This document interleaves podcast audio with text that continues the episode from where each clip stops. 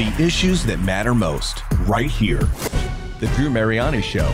on Relevant Radio. With an estimated 5 million Americans stuck at home because of COVID. These absences are leaving many businesses shorthanded and causing a major breakdown in basic functions, basic services. Hospitals are full. Lack of staff in New York City, trash pickup, subway delays across the country. Airports face TSA shortages, and schools are struggling to find teachers. And while the Omicron uh, surge has brought case numbers up, deaths and hospitalization rates haven't risen as intensely as they did under the Delta variant. The Drew Mariani Show on Relevant Radio. Yeah, if your uh, grocery store shelves seem bare, how about your trash bins taking a little bit longer to be emptied? Have you noticed that businesses all around you are suffering with a uh, with a smaller staff? If so, you're not alone. I was talking right before the broadcast uh, to a colleague of mine who told me that there are estimates right now that five million Americans are out sick due to Omicron, and it's leading down, of course, to a a breakdown in service. I hope you're doing well. I don't know whether you've already had your your bout with Omicron or whether you're in the battle of your life right now. Uh, you know, I've been under the weather, as you might know. Last week, I had been down and out. Uh, tried to do the show a couple days, and I just I just overdid it.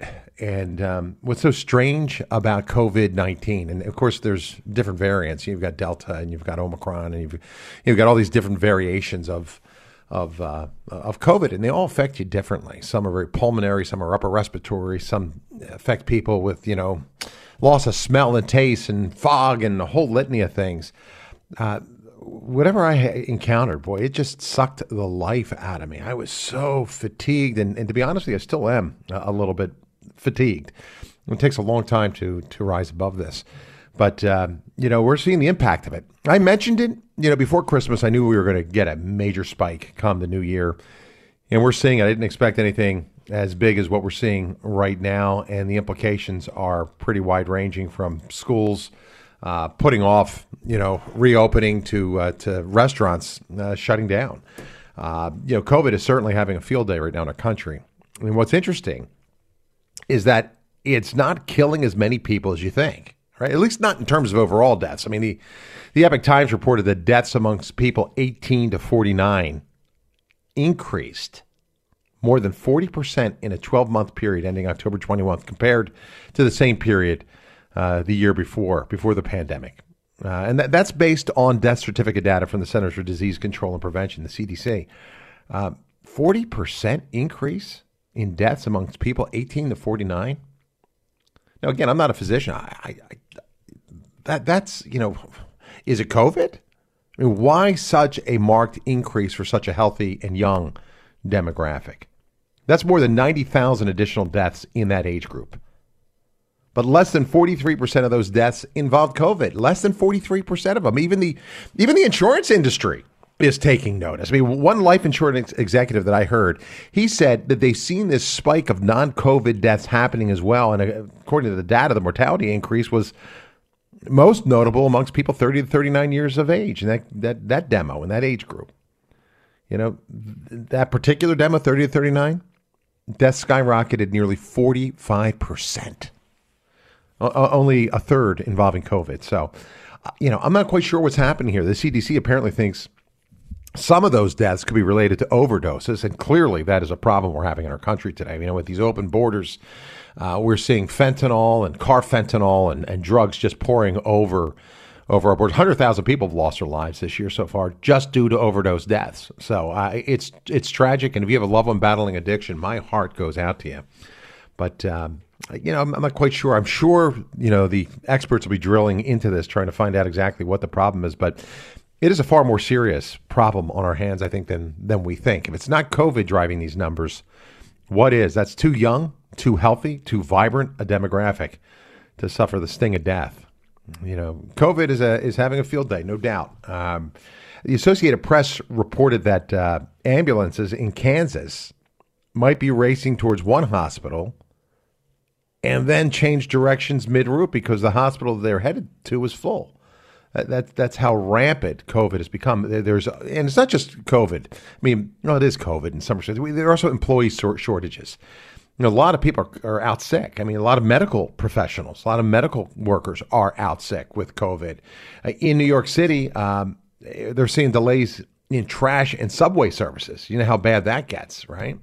Uh, the firefighters, their ranks are diminishing. Emergency workers, they're diminishing. Airport officials shut down security checkpoints at the biggest terminal in Phoenix, Arizona. And schools all across the country right now are struggling just to find teachers for the classroom. So you'll hear more about that coming up in the final hour. We'll talk a little bit more about COVID and this pandemic and this wave that's coming. We'll dive into it and give you a quick update on on all that as well. And uh, I saw an ad in my my local area here for you know, uh, you know teachers. They just pay, you know you can go get a certificate and be a substitute teacher for a year. Uh, they're having a real problem. Uh, on another note, you might remember last week that India had denied the missionaries a charity renewal of their foreign donations license. Remember, we were talking about that? I, I, I said I, I don't understand why they would do that. It's kind of silly, right? These are this is an organization that's helping the most vulnerable, the poorest of the poor. They're providing a service to the community and to the country. Uh, for some reason, just to give you an update, uh, any charitable organization in the subcontinent has to have a license from the national government in order to receive donations out of that country. And the Indian government has been denying those licenses to thousands of organizations. And, and on Christmas Day, they told the missionaries of charity, yeah, sorry, your license has been denied. And the sisters were thinking about leaving. Well, the backlash against that, it, it must have been just too great to handle. So on Friday, the government came out, told missionaries that they were going to renew their five licenses. And that means that they're going to be able to start receiving money again from outside of India to serve more than 22,000 people who are dependent on their charitable efforts. Um, and, and, that's an answer to prayers. I know a lot of people were praying for them. I'm sure those old sisters were as well. And I'm sure Mother Teresa was interceding in a very powerful way. So a little bit of good news there for you. Hey, in Knoxville, Tennessee, let me tell you what's going on there. On New Year's Eve, uh, you probably, I don't know if you heard the story or not. I, I'm always curious when I see acts of vandalism or, or acts of arson at particular places. There was a fire that actually raced through the local Planned Parenthood.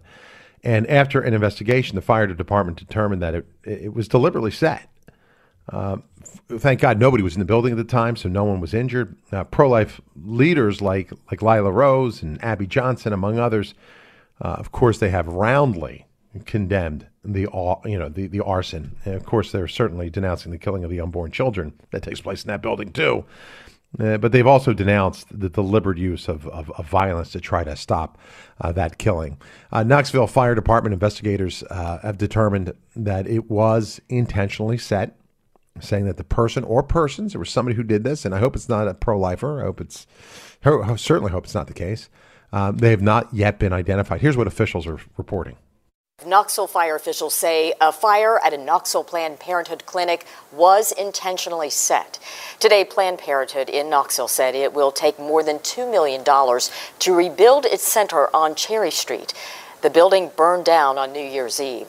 On December 31st, the Knoxville Planned Parenthood building erupted in flames. Ashley Caulfield, the CEO of Planned Parenthood Tennessee, visited the site this morning.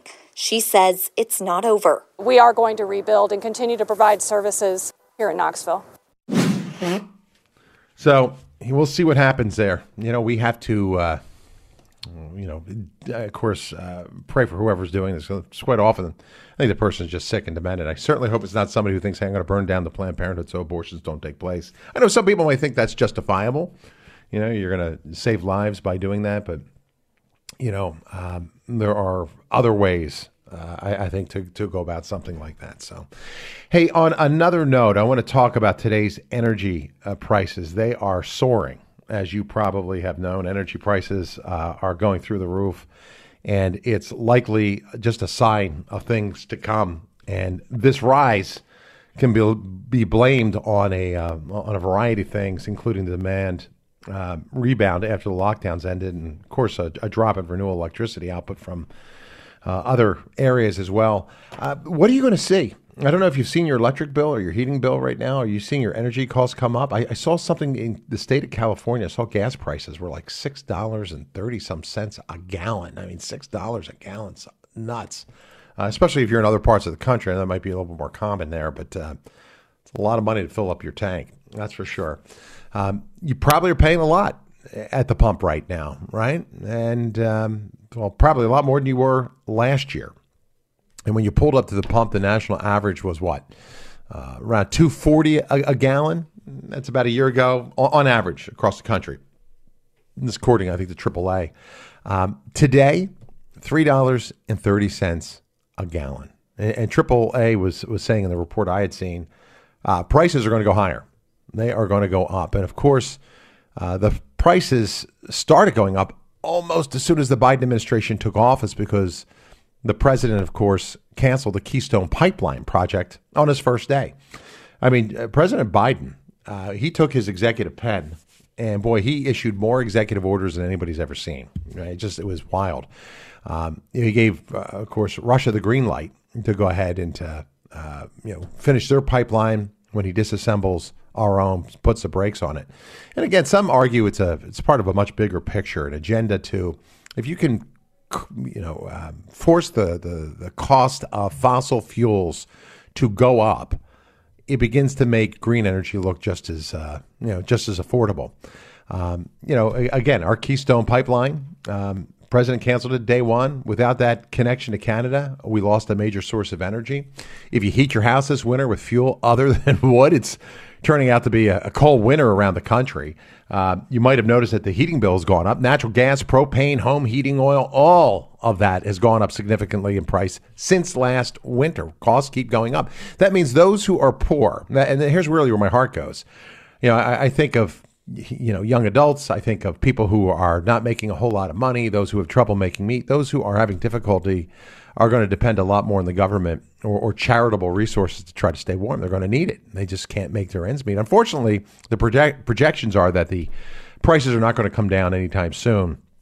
And our reliance on foreign sources of oil, guess what? It's going to increase. Why? Because the administration is pushing ahead with its plan to, to depend, you know, more on renewable energy. As I said, they want to go green, and as a result of it, the higher that your fossil fuels go, uh, the more attractive uh, that becomes. I'm joined right now by uh, Bjorn Lomborg. He is president, uh, Bjorn uh, Lomborg, I should say, is the president of the uh, Copenhagen Consensus and visiting fellow at Stanford University's Hoover Institution. His latest book is False Alarm How Climate Change Panic costs us trillions, hurts the poor, and fails to fix the planet. If you want to learn more, here's the website for you. It's CopenhagenConsensus.com. And Bjorn, I'm very grateful to have you today. Good afternoon. It's great to be here. Thank you very much, Patrick. Uh, you know, this is uh, this isn't just happening in, in, the U.S. It's it's happening all over Europe as well. We're seeing energy prices continue to go north. What's the impact on energy prices that you're seeing on, on your side of the pond, and what's what's driving it globally? Well, so very clearly, as you point out, there's a there's a lot of different reasons. Uh, part of it is that we're coming out of the COVID. Uh, certainly in, in Europe, it's also because uh, we've seen dramatically lower wind. Uh, so basically, wind has been producing less energy than we expect for the last nine months, and that means we've used up our gas uh, uh, storage. it's also, and this is the long-term trend, it's hmm. also because of climate policy. Now, climate policy is by no means the only reason why these prices are going up, but you know the wind will start blowing again, and we'll eventually be out of the pandemic. But because a lot of governments are so focused on green energy, they are going to make these prices go up and up and up because that's the logic of it. If you remember, Barack Obama actually was uh, you know, slightly unwise in in, yeah. in in actually saying that. He said uh, his policies, his climate policies, would necessarily have electricity prices skyrocket. Skyrocket was the word that he used himself. Right. Uh, you know, most politicians now are much more cautious and say, "Oh, it's going to be a good thing. It's actually going to make you richer and all that stuff." But the reality is, if you want to switch people from reliable and cheap fossil fuel, you will end up with higher prices. You will have to force people into less reliable and less often uh, less desirable energy sources. Now, climate change is a real problem, but we are risking, as you also pointed out, a lot of, especially poor people, having very bad winters and having a much worse life than they otherwise could have had. So, what's the impact of global warming on the poor versus the impact of rising energy prices right now? I mean, this push towards renewable energy is supposed to decrease global warming. Do, do you buy into that, or how do you read it? Yeah. So, so look, global warming is a real problem, but it's often being sold as this end of the world story. Uh, that you know, it's uh, President Biden likes to say, and many, many others, it's an existential crisis. No, it's not. Right, right. That's not what the UN Climate Panel tells us. Right. It is a problem. To give you a sense of proportion, uh, the UN estimate that global warming, the negative impact of global warming by the end of the century, will be equivalent to somewhere between three and four percent reduction in your average income by the end of the century. Most of it will not actually be in income, but it's the equivalent. Uh, but remember, we're also going to be 450% as rich as we are today by the end of the century. Each person will be 450% as rich as he or she is today. So by the end of the century, global warming is going to feel like we are only 434% as rich rather than 450. yes, it's a problem. No, it's not the end of the world. Right. However, if you increase fuel prices right now for people, that's obviously going to cause an immense amount of hardship. One of the best ways we know this is remember uh, in the U.S., about uh, 2,500 people die each year from heat deaths, but more than 120,000 people die from cold deaths every year. This is from the Global Burden of Disease estimates. This is an enormous amount of people that die. And when you make fossil fuels and especially cheap available fuels more expensive, it means people can't keep their homes as heated. What we found happened last time we did this, uh, if you remember when fracking came along in 2010 uh, or around 2010, it made gas prices much cheaper and it actually meant so many more people could keep their homes comfortably heated that the academic estimate is that it saved 11,000 lives every year. It saved 11,000 people from dying from cold deaths every year. Wow. When we're seeing the prices go back up, we're probably staring at the same kind of extra number of deaths. That's a lot of people. Know, it's not the end of the world either, but it's a lot of people, and certainly this is an important issue we need to have in mind as well. Yeah, no, no doubt about it. Yeah, I was I was thinking about what happened in the state of Texas last year. They had this freak winter storm. It hit. People were left without power for days because of how much renewable energy that they were relying on. I, I just saw a backup on I ninety five in the state in um, in. Uh, along the east coast here of the United States, and, and, there was a major storm that hit, and people, you know, they had fuel in their cars, and car they were able to be refueled and get going. I, that was all energy. If that was all green, if it was all battery, how would you get those cars going? What about the people in Texas? Hmm. How reliable is renewable energy? Because these are unexpected events. A blizzard that shuts down, you know, p- people are stranded for a day in, in, their automobiles. You know, they run out of gas. Yeah. Uh, the state of Texas brought to its knees. How reliable is this? Uh, and, and, and, what are your thoughts on it in the future? Do we have to bite this bullet, go through this difficult storm in order to have a, a you know a, a, brighter future? How, how, do you read it? Yeah, so there's a there's a couple of things we, we, we just need. I I think the the Texas example is probably not a, a terribly good one because all energy sources uh, uh, uh, copped out, and, and a large part of this is just simply Texas hasn't weatherized their energy system well. Uh, but you, the fundamental question that you're asking is a sound one and an important one, namely that you know renewable energy is not very reliable. I mean, it comes from the idea that you know the sun is only there in the in the daytime, and only if it's pretty much unclouded. The wind is sometimes there, sometimes not. And and you know if you look at the uh, at the uh, statistics, we now have many years of data. Uh, for instance, in Germany, there is predictably every year about five days where the wind is not there at all. Then people will come and say, oh, but we have batteries. But the truth is, batteries only cover a very, very small portion. So the US right now has batteries to last for about three minutes of its electricity consumption. Wow. Uh, by 2030, the IEA estimates that you will be able to last almost 10 minutes. You're not going to get through five days uh, with batteries. Uh, you're nowhere near that. So, what you really need, and what we now are actually doing, is you basically buy two energy systems. You buy solar and wind, and then you have the entire fossil fuel backup. That doesn't work because that means you're basically paying for both of them. Now, you're not paying for the fuel when the sun or the wind is running, but it actually makes energy more expensive. That's why you see across the entire world energy becomes more expensive. We're back to you know the Obama skyrocketing energy prices. You need to do that, and it's inevitable that you will get that. This is not the way that you're going to fix climate change because remember, most people don't want to pay all that much. You ask Americans how worried are you about climate change? They, they you know, they're concerned. They'd like to do something about it. Then you ask them how much are you willing to pay? Uh, about a hundred dollars is where about a majority starts saying no, we don't want to pay that. You're not going to get you know uh, Biden's uh, uh, two trillion dollars or what, what is essentially you know at least uh, a couple thousand dollars per person per year in cost through when a majority of the American people don't want to pay $150 a year. Yeah, I, I know you wrote uh, in your article about a recent study in Nature found reducing emissions by 80% uh, by 2050 will cost, I think, something like $2.1 trillion in today's money annually by mid century. Yep.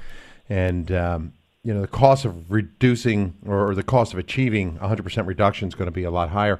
You know, I know that you did a um, uh, a cost benefit analysis um, a while back on the UN's millennial goals, and I know they set they tried to uh, set a bunch of sustainable uh, goals, sustainable development goals, uh, but couldn't prioritize them.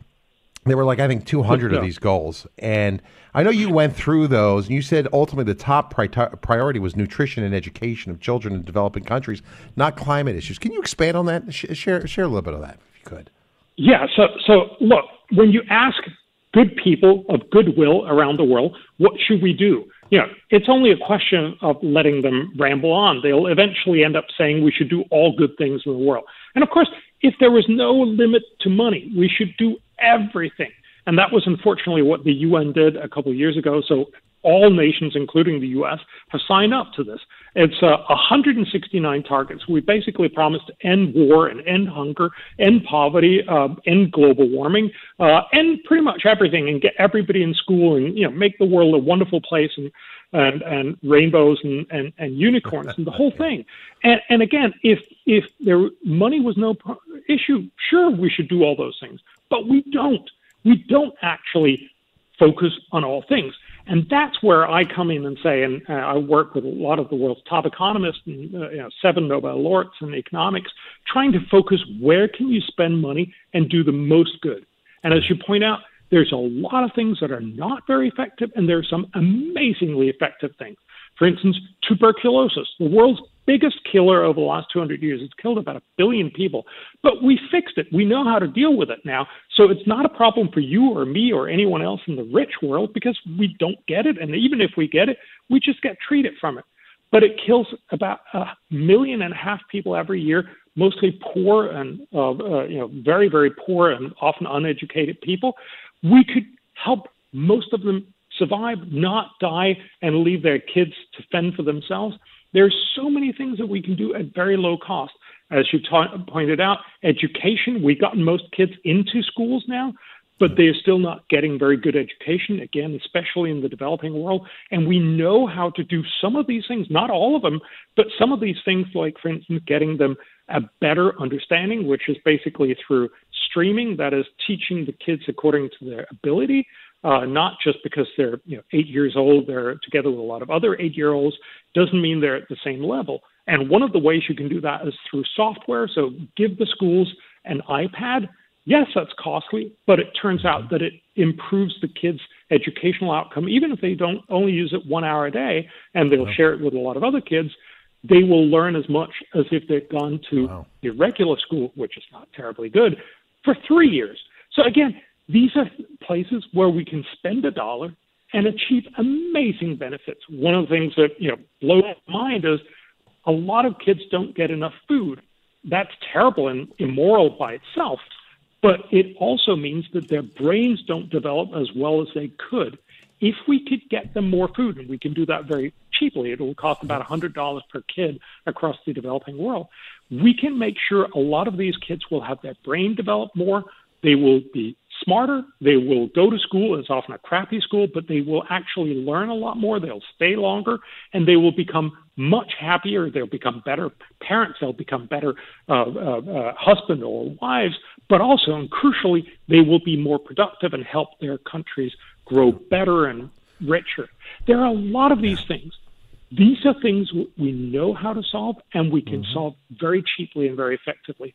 Instead, yep most leaders in the rich world are saying, well, no, we're all going to die from climate change, which is oh, wrong, but it is a problem, and then saying we're going to spend most of our money here.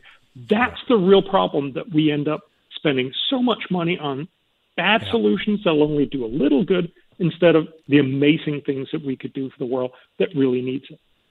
Well, Mr. Lomborg, thank you for your clarity uh, and and for you know all that you're doing to, to bring this truth forward. Your latest book, "False Alarm: How Climate Change Panic Costs Us Trillions, Hurts the Poor, and Fails to Fix the Planet," is available at CopenhagenConsensus.com, or I'm sure maybe your bookstores. Thank you for your time. Keep up your good work. I hope we can talk again. Thank I really enjoyed our conversation. Let's do that. Thank you very much. Right, thank you.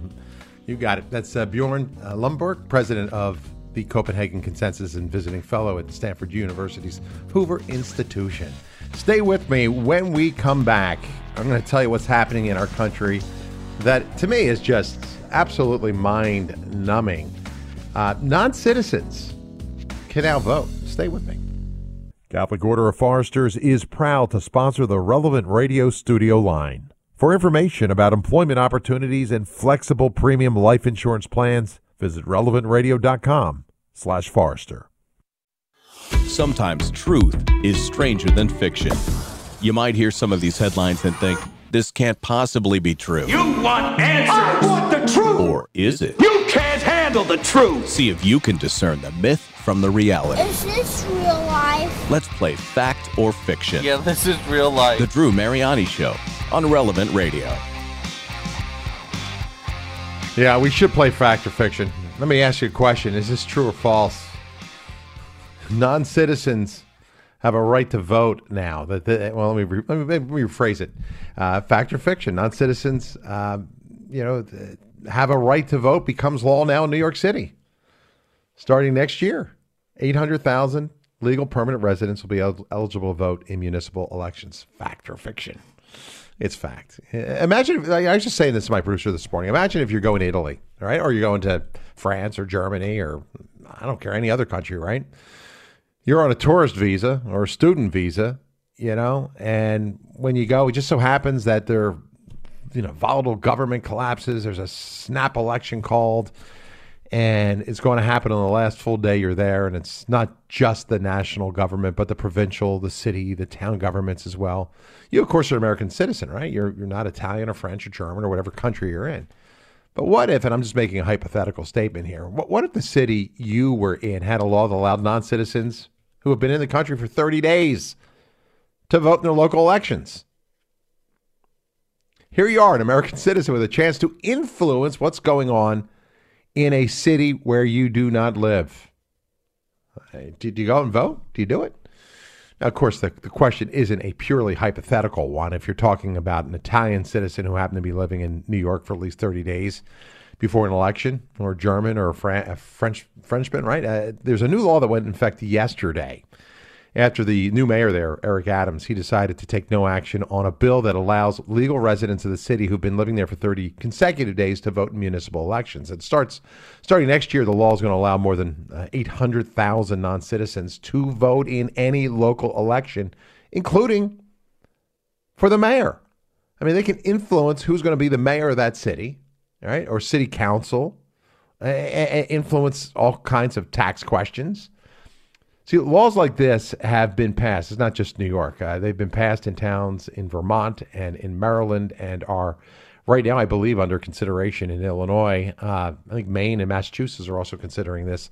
But New York is the largest city to pass one. And the Republican National Committee has filed suits against two cities in Vermont on the issue, saying that their laws violate the state's constitution. So I, I thought, look, this is important to look at. Um, I, I've, I've spoken to several people who are immigrants to this country and they had said that after, you know, going through learning the history, passing all the tests, going through the process, one of the greatest things they looked forward to was the ability to vote, to cast their ballot, to have a say, right? Do these policies diminish that? Do we water it down? Is it bad for our country? Uh, let's talk about it for a moment. I, I think it's worth discussing. It's all, often a slippery slope. Once this passes, then what happens? Where does the bar get moved? I'm joined by the senior legal uh, fellow at the Heritage Foundation, of course, a former member of the election Federal Elections Commission, Hans von Spakovsky. He's the author of a book called Who's Counting? How Fraudsters and Bureaucrats Put Your Vote at Risk, a longtime friend of the program, often guides us through these very uh, complex and, and sometimes confusing issues when it comes to the vote. Hans, welcome. Good to have you here. Happy New Year to you. Well, Happy New Year to you, too. Always good to talk with you. Yeah, you see this headline, a little bit salacious, you know, or a little t- titillating, if you will. I'm thinking, what? Non non citizens can vote. L- let's talk about it in terms of whether there's any merit to this or, or not. I know the Republican National Committee has sued a couple of cities in Vermont, saying that the laws violate the state's constitutions. But why does it seem like these laws, you know, I, you know, why, why, why, why do other states think they're good? I mean, maybe I start there. I mean, what, what's the, what's the pro for this? What's the con for this? Well, the pro for this apparently is uh, folks saying, well, these people are here, they're paying taxes, therefore they should be able to vote. But the problem is, is that it does diminish citizenship. Um, yeah. The ability to vote, that's a privilege. Um, it's something you earn that privilege uh, if and when you apply and become a citizen. Because if and when you apply and become a citizen, you're not only um, acquiring the the rights and liberties of our Constitution, but you're also taking on the responsibilities. And the responsibilities, for example, uh, to, to, to talk about one very specific one, is um, the responsibility to help defend this nation. You know, if we were to get into a war and they found it necessary to bring back the draft, um, you or I, as a citizen, we could be drafted, but no alien uh, could be drafted under our Constitution and under our laws. Um, and yet they want to give these aliens the ability to vote. And listen, you, Drew, you said before, you know, they're estimating 800,000 voters. That's a lowball estimate. And let me tell you why. Um, supposedly, this is only going to apply to uh, permanent resident aliens, you know, legal legal aliens in the United States. But remember, New York City is a sanctuary city with a sanctuary policy. They go to great lengths to avoid asking aliens, particularly those who apply for government benefits, whether or not right. They're in the U.S. or not. So there's absolutely no way that they are going to check and verify whether an alien registering to vote is actually in the country legally or, or not. And it's estimated there's probably at least uh, another half a million illegal aliens in the city. Wow. That brings us up to potentially 1.3 million aliens voting in the city. I think in the last mayor's race, mm-hmm. only about a million and a quarter of people turned out to vote, less than wow. the number of aliens who may, may now get registered. Wow. Those are amazing numbers. You know, and I just think of these naturalized citizens. You know, the, these people who've gone through the process, they understand how valuable it is, yeah. as well as citizens in general. Um, is there any outrage over this? I, I, mean, I almost feel like they're being disrespected, and, and in some respects, you know, you know, the value of their own vote is being diminished. Oh, I think uh, there's a lot of people upset about it. In fact, a lawsuit. Um, I, think I was just looking at a lawsuit that has just been filed by um, several, I think, Republicans uh, in the city of New York and, and the uh, statewide Republican Party chairman. And I actually think they have a pretty good case. The reason being that if you look at the New York Constitution, mm-hmm. um, the way the Constitution reads, I, I think you have to be a citizen to vote, not just in statewide elections, but also in local elections. So I think this law that the city council has passed, this ordinance, is frankly yeah. a violation of the state constitution. I, I, Hans, you know, you're the expert here. Explain this to me because I, I, wonder where it leads. If the law's allowed to stand, are local elections the only ones where this will be allowed, or will we suddenly see, okay, well, state elections are next, or All right, federal elections. Uh, is this a slippery slope? I mean, how do you see this working? Well, the people that are pushing this want it to be a slippery slope. And, you know, it's very clear when you look at the supporters of aliens voting that they want them voting in all elections. In fact, this is part of the whole movement that's been going on for the last 20 years by the supporters of illegal immigration to extinguish the line between legal immigration and illegal immigration and between between uh, aliens and and citizens. Um, they would have to change federal law because right now federal law bars aliens from registering and voting, and most state constitutions bar aliens from voting in state elections. So they would have to change that too. So I think that's a pretty big up uphill climb. But that to me, I, I think is very clearly their goal and their objective. Yeah, it's just. Um, I'm assuming this is politically driven. Uh, you know, there, there's a particular party that sees this as advantageous to holding power, or, or, or what's what's the driver behind it? What's the mindset or the agenda? Is it just trying to be politically correct? Uh, you know, I, I don't understand why somebody thinks this is a good idea, uh, other than they somehow can benefit from it. I think there are two um, two things driving this. I mean, one is, like I said, those folks who uh, think that we should have open borders, that there should be no difference between aliens and citizens. Um, and I think for a lot of others, political consultants in particular, um, they want this uh, on the Democratic side, on the liberal side of the aisle, because they think it's going to help them uh, stay in power. They believe they will win elections. They believe that these aliens will overwhelmingly vo- vote for liberal Democratic candidates, and that's one of the reasons they're pushing this. So, do you expect a suit to be filed against this law, or what's coming next? Yes, like I said, I think I think a lawsuit already ha- has just has been, filed against it, and I I think they have a good chance of winning.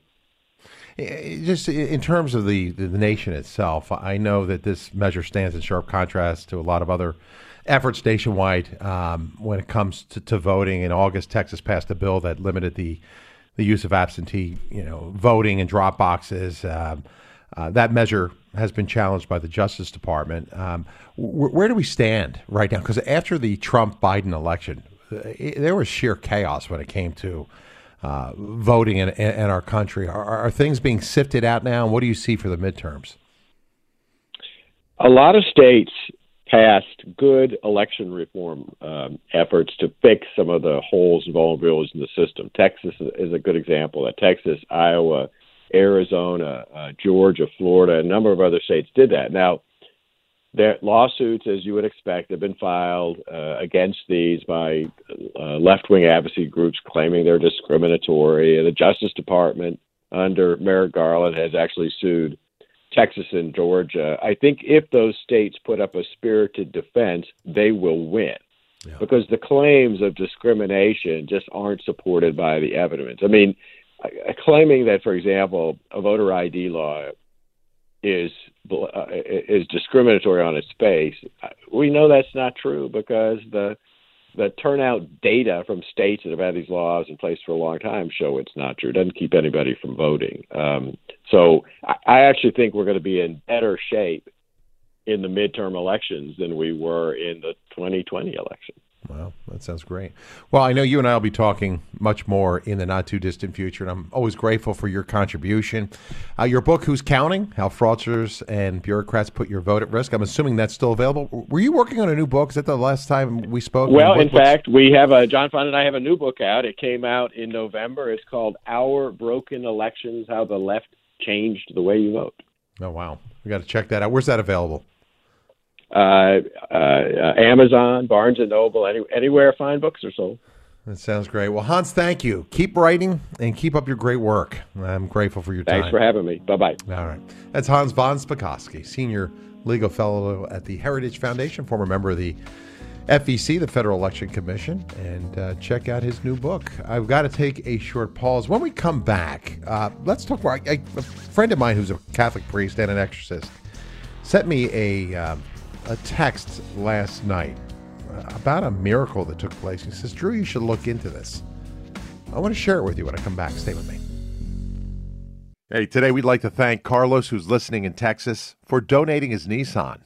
And you can join thousands of other listeners in donating old vehicles by visiting relevantradio.com slash car. The Chaplet of Divine Mercy begins soon on Relevant Radio. Yeah, we'll pray in about 15 minutes or so. So if you want to get in, let me give you the number. It's 888 914 9149. Try to take, I don't know, at least five, six calls, maybe a few more if it's possible.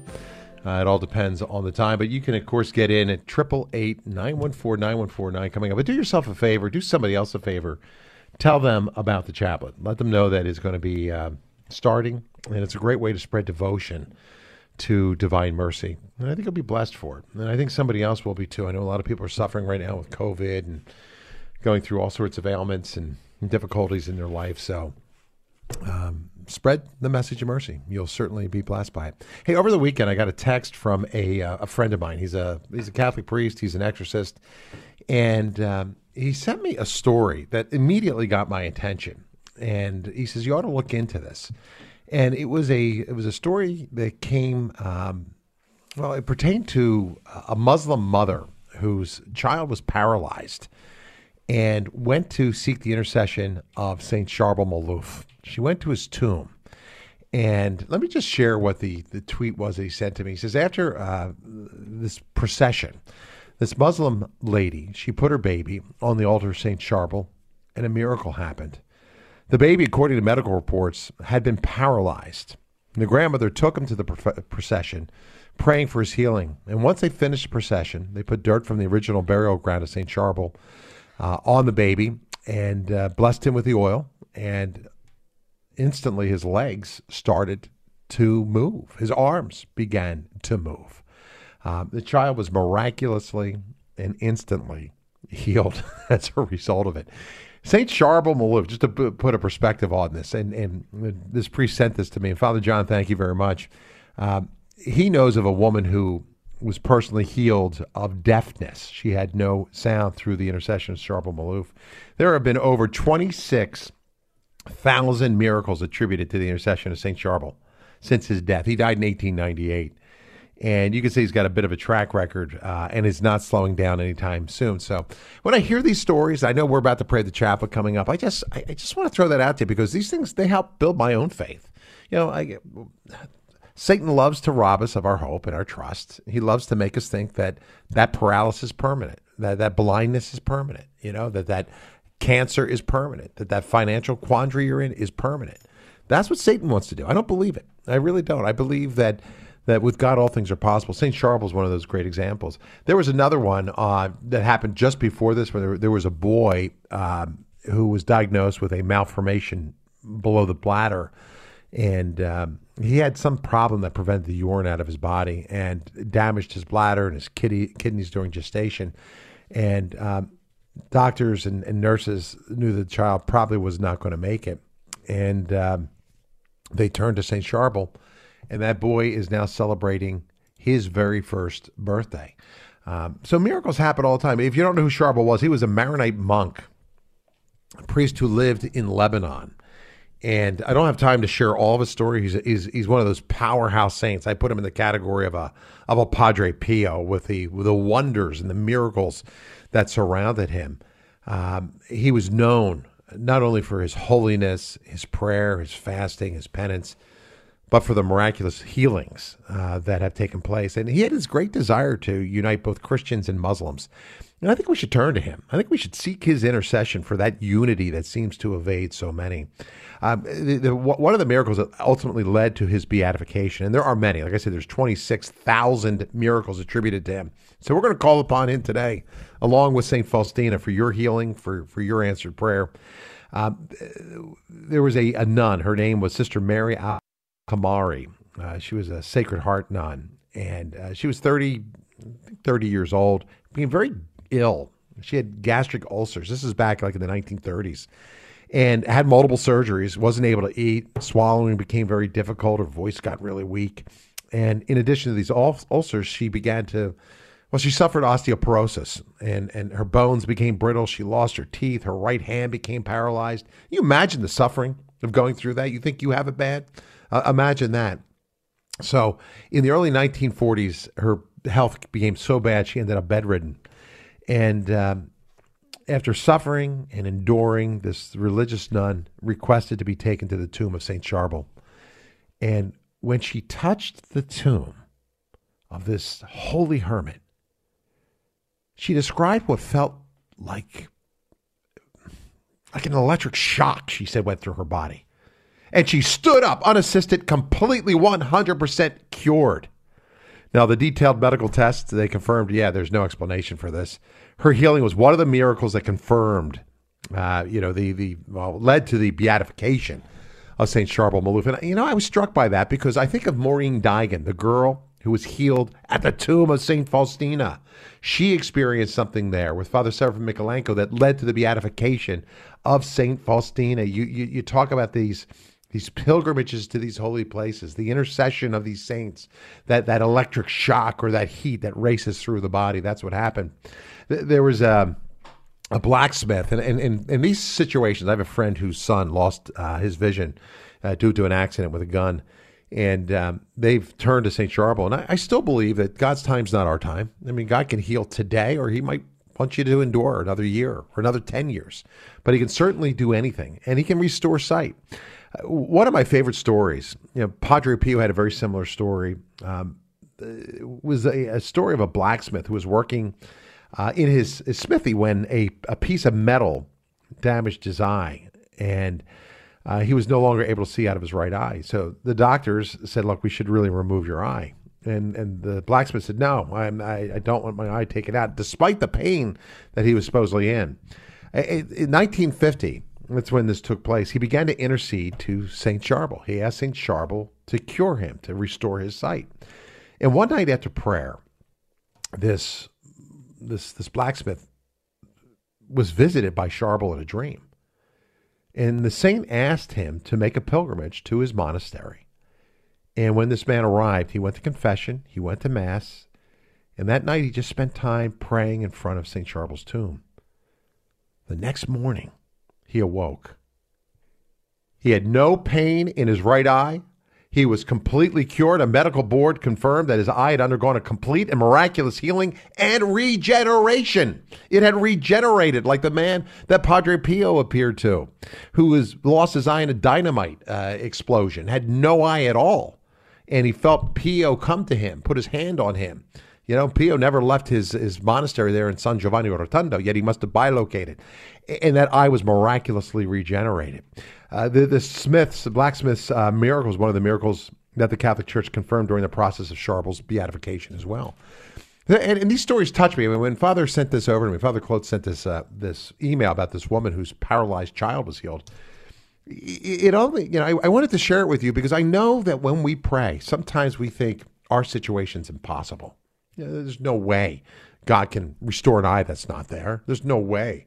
Doctors say I'm only given so many months of cancers all throughout my body. There's no way, right, that that I'll ever be cured of osteoporosis. There is no cure, right? I mean, these are the things that the world, science, the evil one even would like you to say, to believe. But you know, with God, if it's His will, uh, if it's for the greater glory of God, your situation can be reversed in a second. It can be turned around in a heartbeat. And you need to pray with that faith. Submit yourself to God's will, whatever it is. If you are meant to endure, if you're meant to carry that cross, then it's for your own good. It's for your own holiness. So you can achieve uh, an eternal state with God and perhaps even a higher place in heaven.